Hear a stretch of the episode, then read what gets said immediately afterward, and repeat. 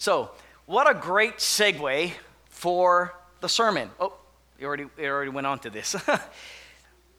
Walking through the wide door, right? So, we talk about doors of opportunity. In fact, Steve, on two occasions in his prayer this morning, talked about you know, opportunities that we can have, whether it's to help Miss Carolyn Holland, who has faced great, great um, struggle. And yet here she, she's listening. She's still smiling right now. That's Miss Carolyn for you.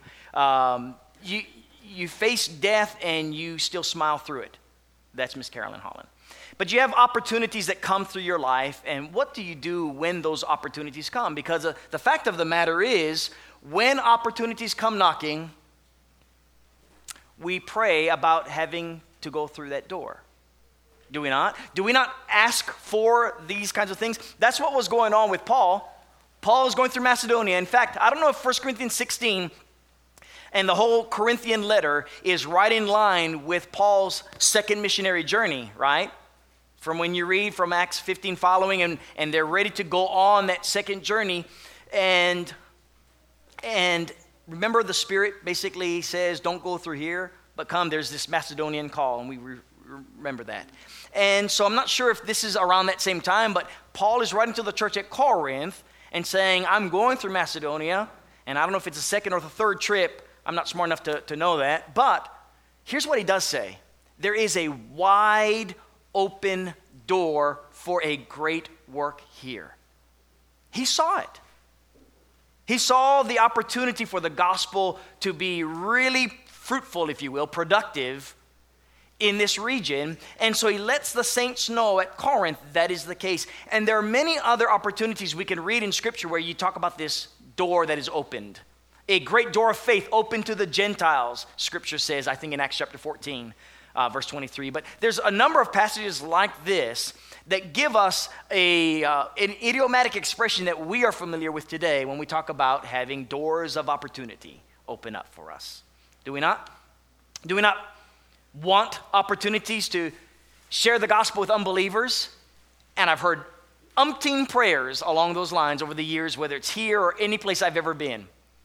Prayers about, hey, God, give us opportunities for that. In fact, I remember um, Andy and Kathy Barrett. Um, they're the ones that taught me the gospel some, I guess, 28 years now. Can't, wow. I used to say 10 years ago. anyway, 28 years ago, and I remember at the time when they were in Bedford, Ohio, they, I mean, they put bulletins in, in store, grocery stores, clothing stores, wherever they could put church bulletins, um, flyers for Bible studies, one on one Bible studies, and nothing. Not a study, not one. And so Kathy, I remember Kathy saying, Lord, please We've been trying to go out and share the gospel. Would you bring someone to us? Create an opportunity for us. That's what happened when a stranger came to their door asking, Can I live with you guys? Complete stranger. there was a literal knock at the door, and the door opened for them to share the gospel. That's what we're talking about here. And isn't that kind of scary? Because I know some of you have said to me, like, I don't know if I could have done that. Some of you said, I know for a fact I would not have done that. right? You're crazy to think I would let a stranger come live with us, let alone have a Bible study with us, you know, that we could share. But they saw an opportunity because they'd been praying about it.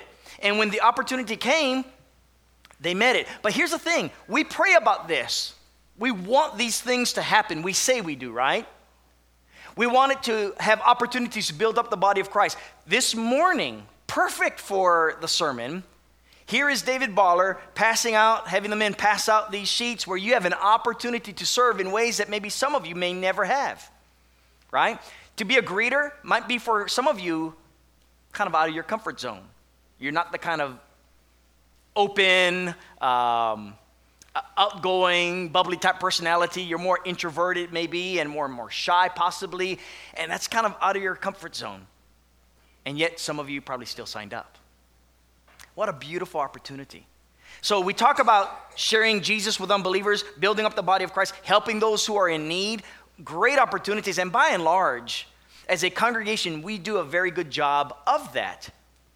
But how many times, whatever the opportunities are, do we pray about them, discuss them, discuss our desire for them, but when the rubber meets the road, what do we do? Right? In other words, it's all talk if it's just that.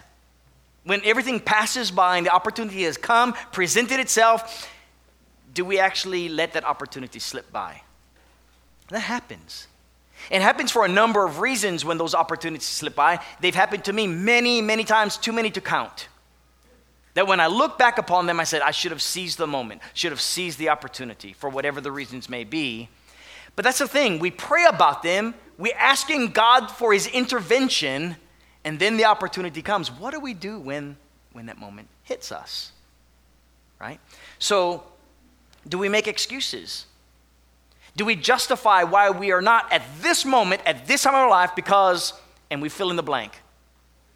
You know, this is just not the right time. Right? I had, um, my dad told me this when I was young, and but don't, well, too late. You guys are going to laugh when I tell you. Um, my dad told me when I was young, it's never the right time to have children. Those of you who are not laughing, we have seven. now you might laugh, right? So, never the right time. What he said, you, you never, whenever you try to put yourself in a financial position, as if you have control. And by the way, we do try to have control over our lives. We try to put things right in order so that, okay, now we did it the right way. Most of the world will look at you guys as crazy. What do you think is normal? To do it the right way. The right way? You know? So, you know, it's, it's never an opportune time. You're never mature enough. You're never wise enough. You're never secure enough financially, if you will. Uh, uh, maybe some of you are, I don't know. But by and large, the way the world works, it's never the good time, you know?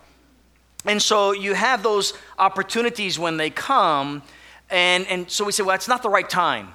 Or it may be, I don't know what to say to this person at this moment, so it goes by, right? I don't know what to say.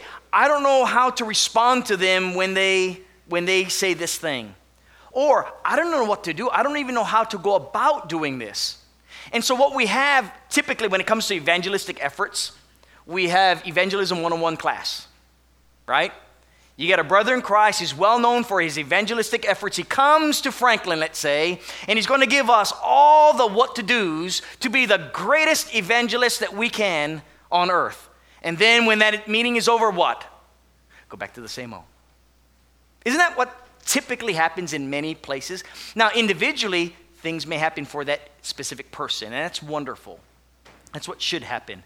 But by and large, in many churches that profess Christianity, you just kind of go back to the same old, same old, and then the same excuses and the same old, well, it's not the right time, and whatever those things are. Excuses, maybe, right? I don't have the time, I don't have the resources.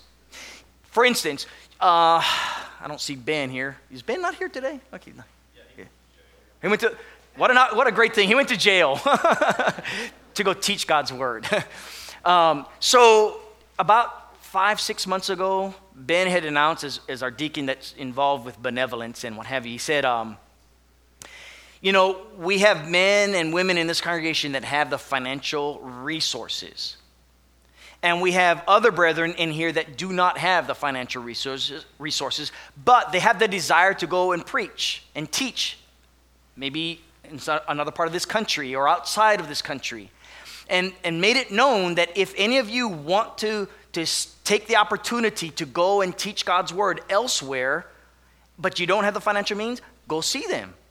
And there are brethren that are willing to pay for, because they have the financial resources to do so, so you can go and teach. It doesn't have to be just Mitch going, just because he's in the pulpit, but anyone in the congregation. What a great opportunity presenting itself. Don't forget that. You might not have the resources, but someone else might. You may not have the time, but someone else might have the time. And whatever it, we, we have, we pull our resources together. But when the opportunities come, what do we do? When you finally have someone says, "Hey, I'm willing to to actually put up the monies for you to be able to go," do you then say, "Well, yeah, I was hoping you wouldn't call me on it," or do you walk through that door, take the opportunity? You know, there's a great opportunity. Again, I know uh, Paul and Jada are going to be going. When we have our friends and family, I think it's that weekend, right? You guys are going to be in Mexico. And I think the Todds are going to be going with them. What great opportunity, right? So you have opportunities like this. It may be elsewhere, it doesn't have to be in Mexico. But what a great opportunity to encourage the saints in Mexico that we support. But so here's the thing about this, and this is a short, short sermon. I want you to, I just want to prick your heart because this is real simple. Either you can complain make excuses, or you can problem solve, which is true leadership, right? Problem solve. Brethren, we don't need complainers. God has enough on his plate with those who are professing to follow after him. Don't make excuses. Don't complain about, well, I can't do this, I can't do that. What can you do? No matter how little or how much you have, it is all a gift from God to be able to serve Him. So go serve Him in whatever capacity. In fact, the reason why this sermon is given is kind of twofold. On, on Wednesday, I was asked to preach in Dickson, Tennessee, and the, the topic I was given out of 1 Peter 4 was on serving for the, for the glory of God. And I focused in on evangelism because I see that as the greatest weakness that we have in this country. And so, one of the things that I was sharing with them about evangelism is the opportunities when you go to certain people who are ripe to hear the gospel. But their lives are so drastically different, like what Lynn Mock had gone through in his life, that it would scare me to say, I don't know if I want to talk to that person. And now you have a brother in Christ I'm assuming he is. I, I don't. I've not asked Kenny. I think Kenny was mentioning something to me about that situation. Um, but you have someone who's desiring God and desiring to walk with Him, desiring to serve Him. And now, you know, is he is he going to be someone that we would potentially speak to so that the gospel could be reaching his ears? You know, now we have hindsight with with Lynn. What of the next person that has a lifestyle that we find very different ungodly, wicked, that could very well change and become a child of God. So that we can say of us, as it was said of the church at Corinth, and such were some of you, right? Because the opportunity was given to those to preach the gospel to these souls. So that's what I'm saying. Either complain or problem solve. What, are, what is it that you're going to do? Well, that leads me to these two passages. We're going to close with these two Bible verses. In James chapter 2, as James is referring to the kind of faith that is alive, the kind of faith that is a working biblical faith, he contrasts that with what is referred to as a dead work. In essence, dead faith. So, if a brother or sister is naked and destitute of daily food, and one of you says to them, Depart in peace, be warmed and filled, but you do not give them the things which are needed for the body, what does it profit? Thus also faith by itself, if it is not of works, is dead. So the opportunity comes, here's someone in need, and you're like, I'm going to pray for this, Lord, please bless this person. And yet you have the means. He said, What does that profit? And sometimes we do that very thing, if not in that specific type of an incident, maybe in some other type, where we'll pray about the situation. And believe me, there are times when some of us need to be the ones in prayer while others are the ones who are getting their hands dirty. We all have different roles and function, but this is talking about an individual situation that you have the opportunity, you specifically. And do you take that opportunity or somehow justify an excuse? So these are the things that I'm saying that we have. And so this is this verse. The flip side is on the day of judgment. And Jesus taught this with, ref- with reference to the last day, to the day of judgment. Jesus said, He will set the sheep on his right hand, but the goats on his left. And then the king will say, Come, you, blessed of my Father, inherit the kingdom prepared for you specifically. Because from the this is from the foundation of the world. Because for I was hungry you gave me food. I was thirsty you gave me drink. I was a stranger you took me in. I was naked and you clothed me. I was sick and you visited me. I was in prison and you came to me. What he is saying if I can use the vernacular of Jesus' words is you love God and you loved your neighbor. That's what he's saying. He could have chosen anything to deal with the day of judgment. These are the words he chose. He could have chosen anything he could have talked about, you know, when, when you gather together as a church and you partake of the Lord's Supper on the day of judgment, here's who's going to be saved. He chose those who loved their neighbor as this end all to that chapters 23, 24, and 25, in contrasting the Pharisees to what's going on on the day of judgment, those who, who love. So, which was it? The dead faith, the dead works, James chapter 2, verses 15 through 17, or come, you blessed of my Father, and inherit the kingdom prepared for you from the foundation of the world because you loved. You did this. When I was asked, I had a, an email that was sent to me from one of the sisters um, of this congregation in Dickson. Beautiful, beautiful letter she wrote, very encouraging. And then she asked a question because last year I was, I was in Dickson preaching. Apparently, she said it affected her so much that she went out and actually had Bible classes with women of the congregation. And she actually has a questionnaire, and it was a really neat questionnaire she did of how they can be more doers of the word. And so she came back and said, Well, how do you encourage the church at Franklin? You know, how would I go about encouraging brothers and sisters in Christ here in Dickson? Here's the answer it doesn't matter all the Bible classes you have, it doesn't matter how effective your Bible or how amazing your material is. None of it matters if the heart isn't ready to serve. That's the bottom line. Right? If your heart, you can say, um, this is a common phrase that when Julie and I first got married, I, I didn't understand it, but now I, I guess I got better at understanding it. I want to want to she would say about whatever it was. I was like, want to, want to. What is that, want to, want to? Sounds funny saying it. But uh, I want to, want to. In my head, I'm thinking, does that mean you don't want to? But you want to, want to? And so it's getting kind of confusing. But what she was saying is, I've got to grow to the point where that desire is completely without hindrance. Is that good paraphrase, honey? Okay. so it's this concept where you can talk all you want. You can have all the Bible studies, get everything done right, but if your heart isn't ready, you're not going to do it. When the opportunity comes, all the excuses will be the very first thing that, that act as your stumbling block versus plow right through it, flaws and all. Right? Wasn't it our president? And I forget, it was the was it Roosevelt? Forget who it was. It was basically the man in the arena, his speech. I don't know if I might be getting the wrong. It was it was President Teddy Roosevelt. And you know, it's it's not the one who can criticize so easily from the sidelines, but the one who gets his hands dirty. And I'm paraphrasing what he's saying, but he's the one who goes in and takes the opportunity when it presents himself. Which are you? Where's your heart? Challenge yourself with this heart.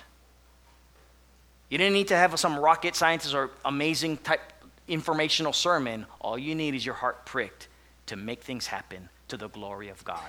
So that when the opportunities arise, you are there at that moment, and who knows whether or not you were there at that moment for that purpose in time. Sounds like Esther, right? With Mordecai. So the sermon is yours. I want you to think about that. You have a great opportunity for the work of, of the Lord in every single day with all kinds of circumstances. What are you going to do with those opportunities?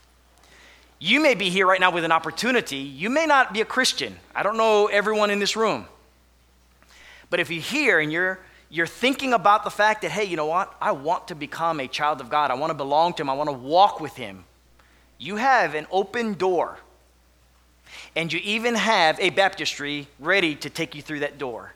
where you can be buried with Christ and rise to walk in newness of life. That's what happens when you believe that Jesus is the Christ. That's what happens when you're desiring to turn away from the way you're living and turn to Him in repentance. If you want to make that good confession of faith, there's your door of opportunity. Brethren, if you want to have our prayers so that you can be the kind of servant you want and you desire to be, by all means, take advantage of this opportunity as together we stand and sing.